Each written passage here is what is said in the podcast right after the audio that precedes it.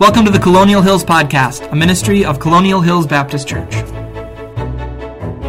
We're going to be talking this morning about finding victory over the virus, if I can get this to fire up. And I hope you have your Bible handy. We're going to be looking biblically at what God's Word says about disease.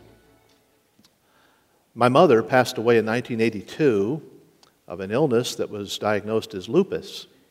The lupus that she suffered from attacked her liver.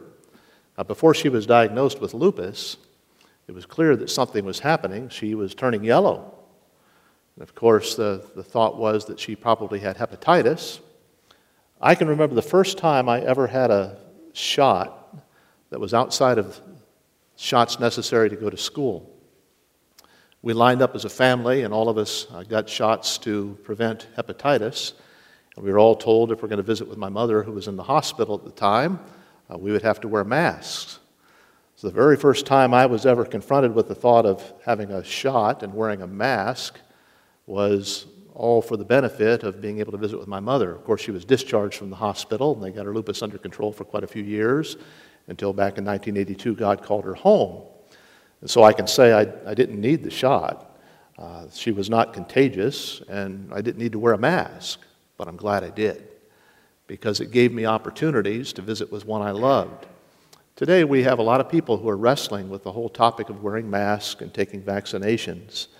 I appreciate what Brother Adam Smalley just said about understanding third parties when we uh, come to any consideration of the topic of virus. This morning, we're going to be talking about finding victory over the virus, knowing that we are living through a global pandemic and knowing that most of us have never lived through such a thing before. In fact, none of us have lived through such a thing before because I don't think there's anybody here today who was around back in 1918.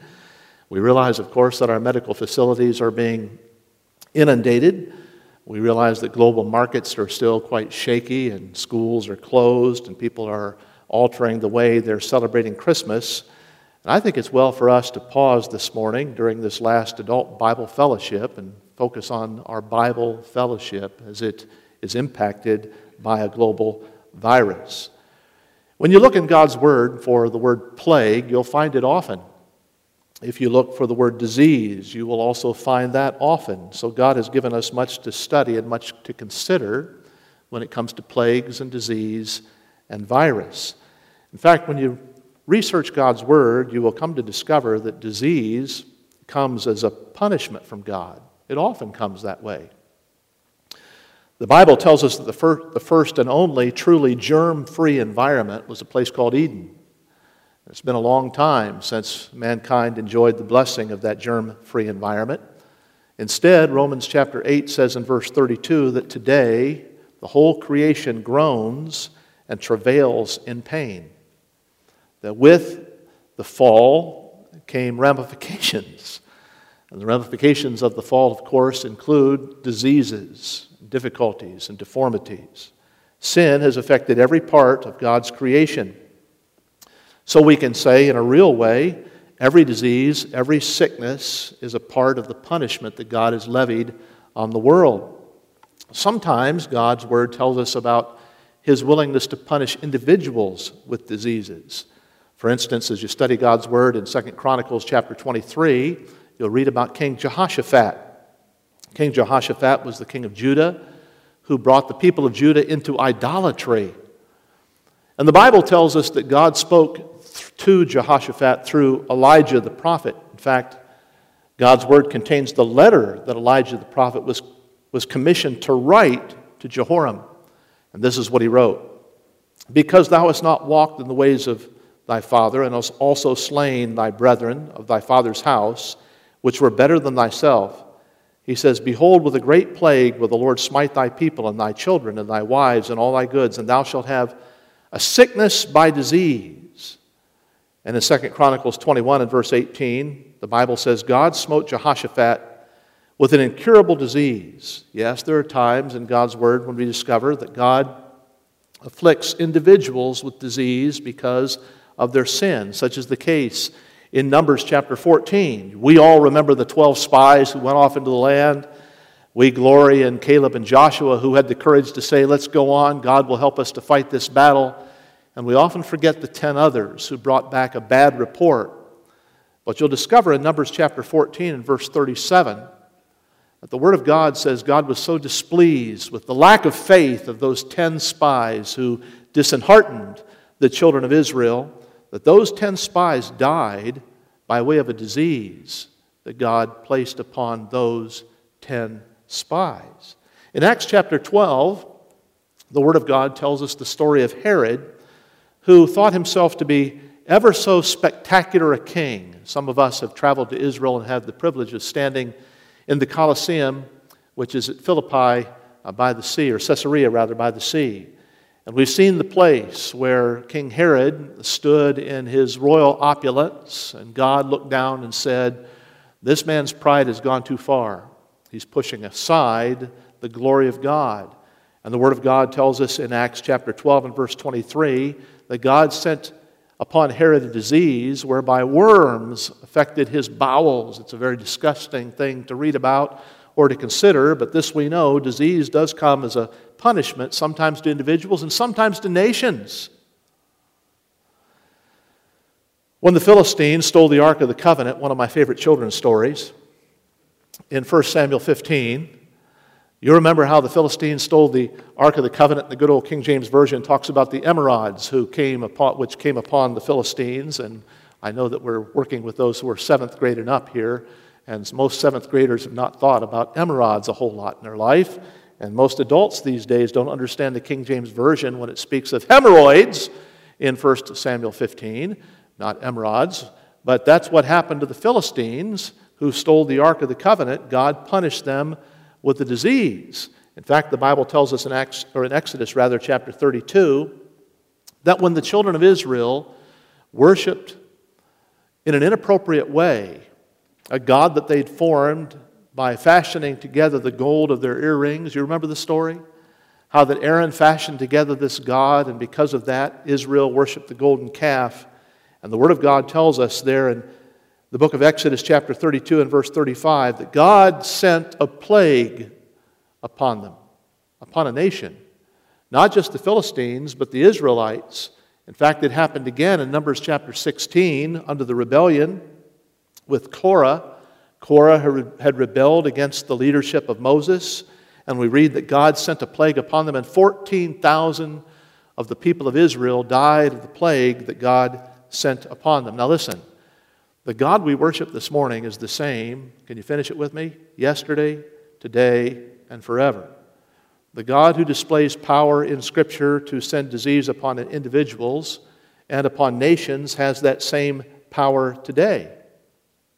When God spoke to the children of Israel with regard to the promised land that they were about to enjoy, He said this to them in Deuteronomy chapter 28 the Lord shall make the pestilence cleave unto thee. If you are disobedient, God says, the Lord will make the pestilence cleave unto thee until he has consumed thee from off the land. The Lord shall smite thee with a, cons- a consumption and with fever and with inflammation and with extreme burning. God is warning the children of Israel if you're not obedient, there will be a consequence. And the consequence that God warns the children of Israel that they want to avoid is the consequence of disease. So when people ask me as a pastor or a student of God's Word, could the virus that is now spreading be, could it be part of a message from God to us globally as well as nationally and individually? Well, absolutely. Because throughout the pages of God's Word, God has displayed His strength and His sovereignty, even by sending disease, as He sent mankind out from the Garden of Eden the affliction that was placed upon mankind had global proportions. The whole world is groaning together. And part of the groaning, as a consequence of sin, is the suffering of disease. God can punish individuals, and God can punish nations, and God can punish the world through disease. But the Bible also teaches us something about disease prevention. Did you know that? Disease may be prevented. Now, not all disease. In 2 Corinthians chapter 12, the Apostle Paul speaks of his own personal malady, and he says, Three times I prayed that God would remove this from me, and God said, No, I'm going to let you suffer from this, Paul. And Paul said, Most gladly, therefore, will I glory in my afflictions, that the power of God may rest upon me. God doesn't answer every prayer for healing. And there are those, of course, who walk among us, not necessarily in this service this morning, but certainly our country has been afflicted by so called faith healers, religious charlatans who claim to have some power that they don't have. The Bible makes it clear it's not God's will that every disease be healed. 2 Corinthians chapter 12. But when we study God's Word, we do discover that disease can be prevented in two ways. How's that? Well, the Bible teaches that disease can be prevented through isolation. Okay, you have your Bible? Turn back to Leviticus chapter 13. Leviticus chapter 13. And when you come to Leviticus 13 and 14, you'll come to the laws with regard to leprosy. I won't go into all of them in detail, but you may want to read Leviticus 13 and 14 as you think about COVID and think about what's being recommended to us by medical professionals today and realize when you read Leviticus 13 and 14, you're reading the words of Moses through the inspiration of the Spirit of God, which were given to us before a microscope was ever developed, before modern immunotherapies were ever considered, before vaccinations were ever known. God speaks in Leviticus 13 and 14 about a very virulent problem with leprosy. And God's heart in this passage is to keep the children of Israel from all dying because of leprosy. And so, as you read Leviticus 13 and 14, you'll read how the Old Testament priest had to examine the person who may have contracted leprosy. They were to look at the scab, at the surface illness as it was being exposed on the skin. If the priest diagnosed the person to be a leper, you'll remember the consequence of leprosy. The leper would be isolated, they would be quarantined permanently. Removed from those who were healthy, they would live in colonies. They would have all of their clothing burned, the furniture they sat upon burned. God knew that this contagion could be contracted through surface, um, through surface contact. And so the clothing and the furniture and the houses often of the lepers would be destroyed. The lepers would be colonized out and quarantined uh, from the public. They would have to know which way the wind was blowing. They were to be so many paces away from everyone that they passed, they would call unclean. And I find this really interesting in Leviticus 13, verse 45. Leviticus 13, verse 45, and the leper in whom the plague is, his clothes will be rent in other words, he always wears clothing that is torn, even though he's not going to a mall. That would be his fashion all the time. His clothes would be torn, his head would be bare. He'd put a covering upon his upper lip as he cried, Unclean, unclean. How did he cover himself? Well, he wore a face mask. He covered his upper lip. God quarantined the lepers to protect the healthy, and he did it before anyone ever invented a microscope because our God understands how pathogens spread. We're living in a time right now when churches in many places can't assemble. I'm so thankful we can assemble, aren't you? And while we in the state of Indiana wrestle with the various things that are placed upon us, we who are believers need to always look through the lens of God's Word. And as we look through the lens of God's Word, we find it interesting that God, before any person, any medical doctor, any scientist would ever diagnose the pathology of disease, God would recommend that for disease to be prevented, isolation is often necessary. In fact, as we go on, we discover that another way disease can be prevented is through intercession. Shall we pray then, Pastor? I mean, after all, you've said that it's not God's will that every disease be healed. That's correct. But it is God's will that God's people pray. And Psalm 50 and verse 15 says, Call on the Lord in the day of trouble. Friend, we can ask the Lord for anything at any time, anywhere, and we have access to the name of the Lord Jesus Christ, our Savior, to come into the Holy of Holies in heaven. And surely we as a church family ought to pray for those within our church family when they're smitten with COVID 19 or any other illness, because God's Word tells us that God has the capacity to answer those prayers. Well, what about when disease comes upon our land. Many in this room have permanent prayer lists. Could I ask you to put on your permanent prayer list the request to pray that God would heal our land? You see, when Solomon dedicated the temple, he prayed a very specific prayer. Listen to his words in 2 Chronicles chapter 6.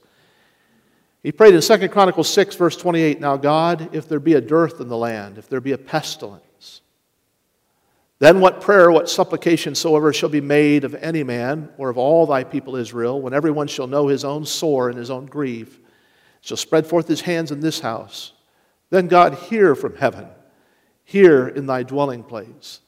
Solomon was specifically asking the Lord to intervene if disease were to afflict Israel. Solomon believed that God could answer that prayer. And by the way, many know 2 Chronicles 7 and verse 14. 2 Chronicles 7 and verse 14, which begins, If my people which are called by my name will humble themselves and pray, and seek my face and turn from their wicked ways, then will I hear from heaven and will forgive their sins. Can you finish it? And will heal their land. Yes, intercession can cure disease. Take your Bibles and go to Matthew chapter 24. Matthew 24. I think it's well for us to be remembering that disease can be predicted. In a fallen world, cursed by sin, surely disease can be predicted, but I want to go beyond that kind of prediction. I want to talk about biblical prophecy for a moment as we look through the lens of Scripture at the COVID 19 virus and what's happening round about us. There are two very interesting New Testament references that I want us to look at. First, we're looking in Matthew chapter 24. As we look in Matthew 24, we discover that there will be disease prior to the tribulation. Matthew chapter 24, verse 1 And Jesus went out and departed from the temple, and his disciples came to him to show him the buildings of the temple. Jesus said to them, See ye not all these things? Verily I say unto you, there shall not be left here one stone upon another, there shall not, that shall not be thrown down. That specific part of the prophecy has already been fulfilled. The children of Israel today know where this temple was as far as the Temple Mount, but they don't know where the temple was on the Temple Mount. There's a great debate about what part of the Temple Mount was occupied by the Holy of Holies in particular. And why is it that they're confused? Because every stone has been taken away, just like the Lord said.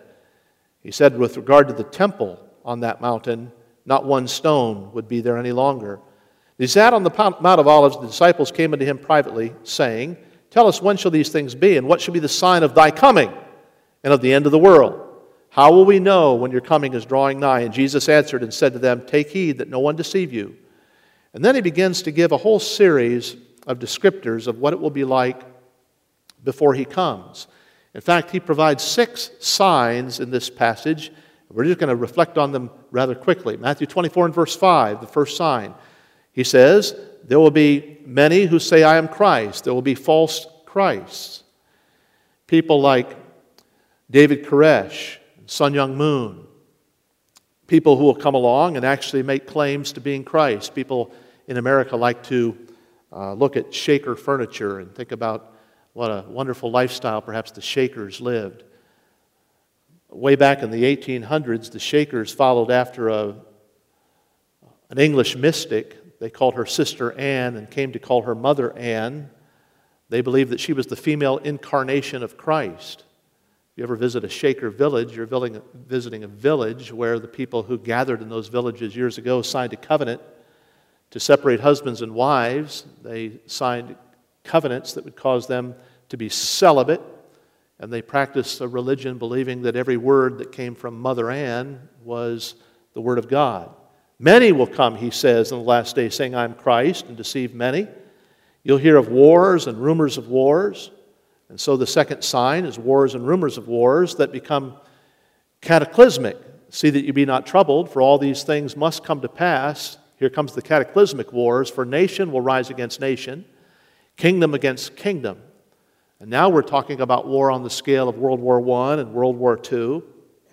And he continues on in verse 7 Nation will rise against nation, kingdom against kingdom. There'll be famines, like famines recently in Somalia and Ukraine, China, Ethiopia.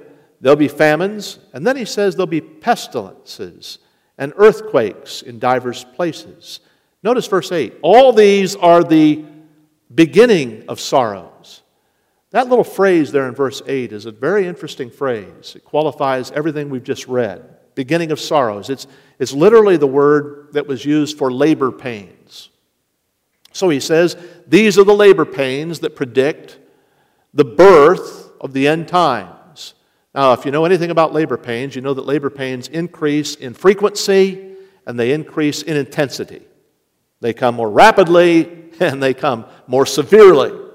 Even so, the Lord has laid out these six signs that we ought to look for as we look for the coming of the Lord.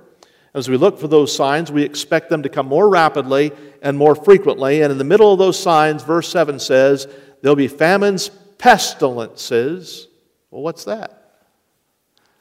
Well, pestilences, of course, pestilences speak of illnesses, viruses, diseases. The Spanish influenza in 1918 was the greatest pestilences, pestilence rather, the world has known in recent times. Of course, before that, you had the bubonic plague and Black Death and all kinds of things that have happened. But isn't it interesting? I need to go rapidly here that scientists today talk about superviruses. If you've listened to any of this, you realize that scientists today say the benefit of an antibiotic can also be a problem with an antibiotic, that the more we use antibiotics, the more strength viruses can get, and so we put ourselves in peril of seeing in the world super viruses, super bugs that are resilient to any kind of treatment. A lot of people don't think this way, but we ought to. When we think about intensity and frequency, we ought to just think just for a moment of what has happened maybe in the last 40 years. You go back to 1981, HIV. The HIV virus has today killed 36 million people. When I was in Zambia a number of years ago, they tell me that over half the population of Zambia has been uh, found to be HIV positive, and Zambia is by and large an orphaned nation because of the loss of so many adults due to HIV. H1N1, that was in 2009. 600,000 people died of H1N1. Ebola, 2014, the death rate with Ebola was phenomenal. And so we ask the question as we look at COVID 19 could it be that we're seeing an increase of deadly disease? Are the diseases becoming more virulent? Is this the beginning of sorrows that's being spoken of in this passage? Take your Bibles and go to uh, Revelation chapter 6. Revelation chapter 6.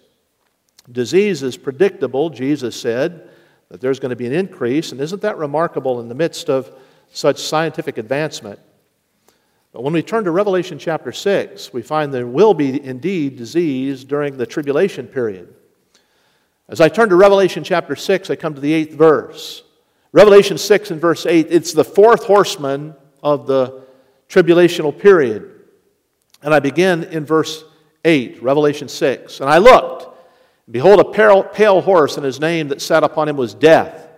And hell followed after him, and power was given unto them over a fourth of the earth to kill with sword. We understand that. And isn't it interesting that with the recent rise of ISIS, their primary method of execution was to use the sword and behead. The book of the Revelation talks about beheading. Here in verse 8, however, we read about the sword, which speaks of armament and war. They will kill this horseman, this pale horseman kills with sword, with hunger, that's famine, with death, that's pestilence, disease. And the end of verse 8 is intriguing to me in particular. It says, And with the beast of the field. I don't know about you, but I don't worry about the beast of the earth too much. Now, once in a while, when a neighbor's dog comes roaring at me, I get a little bit nervous. But I don't expect to open my door and see a tiger or a lion. Or when we were in Zimbabwe years ago, we heard a munching down by Lake Kariba, the largest man made lake in Africa. And we went down to explore it about 2 o'clock in the morning. We took our flashlights and we watched the hippos as they were enjoying their breakfast of the marshes there by the lake. We came back after having taken some pictures. My son Chad was with me.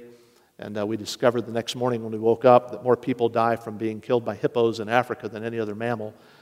We thought, man, we were about, from me to that microphone, from those hippopotamuses taking pictures, really dumb Americans. and even then, I didn't worry about the beast. But I should, because this passage says that a quarter of the world's population is going to die from the sword and hunger and death and the beast. That means of the 7 billion people on the planet today, if a quarter would, of, the, of them would die, 2.8 billion people will die during the tribulation period when this fourth horseman is unveiled. Something very interesting about that little phrase, the beasts. If you piece things together, they say that HIV came into humanity because of the contagion of a green monkey in Africa. Recently, we've had avian flu, we've had swine flu.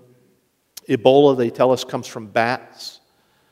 They talk about the Wuhan China virus and they talk about a wet market, and some people speculate, of course, of what different animal brought that to bear. And by the way, folks, this is not something new.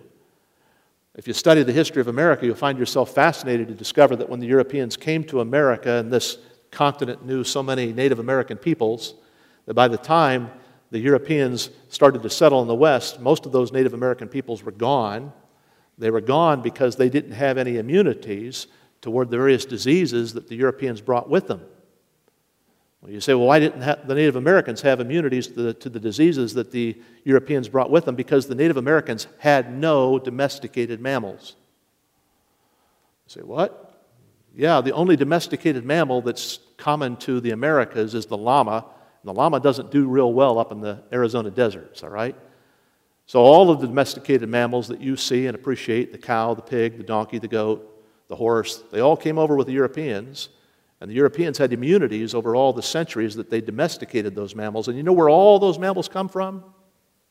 They all come from the Fertile Crescent. By the way, if you want to read more on that, there's a book called, I think it's called Guns, Germs, and Steel The History of the World. It's fascinating. But all the Native Americans who died, died because of exposure to the European diseases that they had no immunities toward. And so there was a vast death that came. It's not the first time that animals have brought death, folks. As we read in the book of the Revelation, God can bring through the animal kingdom both blessings and burdens. But for the Christian today, disease ought to be productive. Disease ought to be productive. Romans 8:28 after all reminds us we know that all things work together for good to them that love God, to them that are called according to his purpose. God can strengthen our faith during times of illness. Psalm 91, I love Psalm 91. Talks about the angels lifting us up, but it also says, There shall no evil befall thee, neither shall any plague come nigh thy dwelling. To trust in the Lord. And if the Lord does, in his sovereign power, decide that you or I would suffer from some disease, then the Bible tells us in James chapter 1 count it all joy. That God has graced us with the blessing so, Christian, if you're infected or isolated, understand you will never be isolated and be alone. Because Hebrews 13 and verse 5 says, He will never leave us and He will never forsake us. One of the saddest things that's happened with this challenge of COVID is hearing about people in hospitals who can't receive visitors. What a blessing to know that the Bible tells us in Isaiah 43 when we pass through the water, He'll be with us, and through the fire, He'll never forsake us. And so we, re- we discover an opportunity to strengthen our faith, and we ought to also discover an opportunity to enlarge our ministry. What do you mean, Pastor? I mean this Philippians 1 gives to every one of us the right Christian worldview when it comes to disease. Verse 20 Christ shall be magnified in my body, whether by life or by death. Now, I'm not saying be foolhardy. But I love what Spurgeon said when he was 21 years of old, pastoring in 1854. Cholera came to his community. And this is what Spurgeon said. He said, During the epidemic of cholera, though I had many engagements in the country, I gave them up that I might remain in London to visit the sick and the dying. I felt it was my duty to be on the spot in such a time of disease and death and sorrow. Family after family summoned me to the bedside of the smitten. Almost every day I was called to visit a grave. Knowing that he could contract the illness, he put ministry first. Now, I'm not saying again, go out and be foolhardy. But I am saying we ought to all wrestle with the opportunities that disease brings for us to minister the word. After all, there were four friends who picked up their friend and carried him to see the Lord. That paralytic heard the Lord share the wonderful word, Thy sins be forgiven thee. And I think right now God's given us an opportunity to pick up people in our neighborhoods and round about us and challenge them to know the Lord, the one who alone can forgive us of our sins. Jesus not only has the power to heal us of our diseases, but praise the Lord, He has the power to forgive us of our sins. I hope these thoughts will be helpful to you as you build a biblical worldview on how to be victorious over the virus. This podcast has been a ministry of Colonial Hills Baptist Church, a church home for all people. If what you've heard has been an encouragement to you, please subscribe on iTunes, Spotify, or Google Podcasts. If you'd like to connect with Colonial or find more resources, you can find us online at colonialindy.org. You can also check us out on Facebook and Twitter. Thanks for joining us today, and we hope to see you next time on the Colonial Hills Podcast.